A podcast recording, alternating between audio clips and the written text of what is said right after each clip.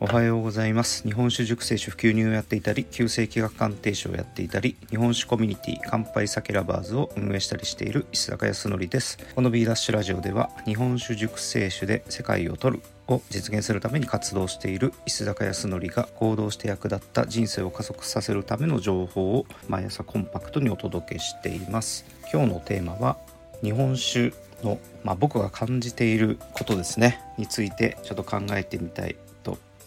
思います。話してみたいと思います。今日は2021年の5月の29日土曜日ですね。今朝は昨日ちょっと飲み過ぎてしまいまして二日酔いでちょっと録音が遅れております。今11時ですね。はい。飲み過ぎ良くないですね。まあでもとっても美味しかったので よしとします。はい。今日はですね、まあ、僕が思っている、まあ、僕が肌で感じているですね勝手な日本酒に対する、まあ、意見をちょっと話してみたいなと思うんですけれどもまず日本酒業界はおそらくですけれども10年ここ10年20年まあ、日本酒の製造方法から見直されて新しい味わい味わいが、まあ、いっぱい生まれてきている今最中なんですよね。劇的な変化を、まあ、遂げてきているというふうにま言われてまして、まあ、実際に味のレパートリーも本当増えてるなというふうに感じてます。まあ、その結果、ま飲む客層も、ま広がっていると、ま肌感覚では感じているんですけれどもまあ、ただ実際に数値には現れていないんですよね。日本酒のトータルの、まあ、国内出荷量は、まあ、減少の一途をたどっていてるんですよね。うん、でまあコロナにもなってねまたちょっと去年今年とか落ちてしまってるんだと思うんですけれどもまあそういう状況ですと。まあ、ただ売上の中身を見てみると、まあ、中身が変化してきているですねで出荷量の大半を占めていたまあ、普通酒と呼ばれる、まあ、安い日本酒ですねアルコールを添加して、まあ、安く抑えたお酒が、ま、出荷量の大半を占めてたんですけれども、ま、その普通酒がの割合が減少してきているということですね。まあ、その減少が全体の減少につながってるんだと思うんですけれども。でこの、ま、10年20年変化を遂げてきた、まあ、いわゆる純米酒とか、まあ、吟醸酒とかですね。まあ、そういった味わい深い、え、改良された日本酒がですね割合を増やしてきているというふうに言われてるんですね。単価としてもその普通普通酒よりは高い、まあ、単価の日本酒ですよね、まあ、こんな感じで日本酒の構成が変わってきているという今中にいるっていう感じですね。でさらに国を挙げて今日本酒を海外に販売していくという、まあ、プロジェクトもでもう輸出額というものも設定されて動いているので、まあ、毎年輸出量が、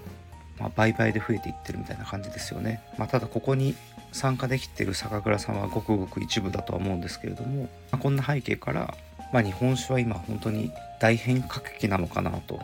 まあ、変化の真っ只中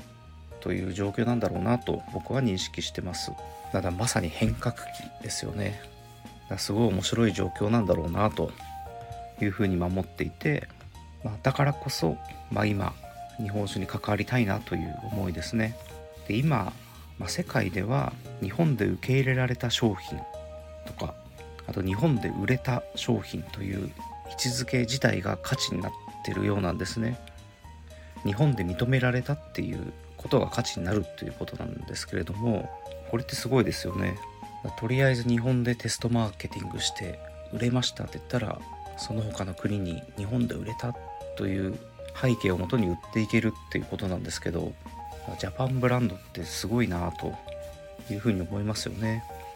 でその日本で作っている、まあ、数百年も作り続けられている日本酒が世界で受け入れられないわけがないよなと、まあ、思っ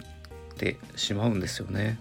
まあ、海外に全然目を向けてなくまあ、今に至ってるのかなと思うんですけれども、まあ、規制で、まあ、がんじがらめだった、まあ、業界が今少しずつ、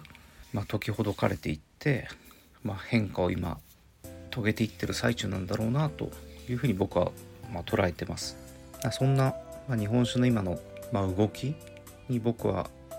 ま、価値があるなと思いまして、まあ、この動きに僕も身を置きたいなっていうのが今の気持ちですねでまあ2年前から日本酒のまイベントなどをやりながら、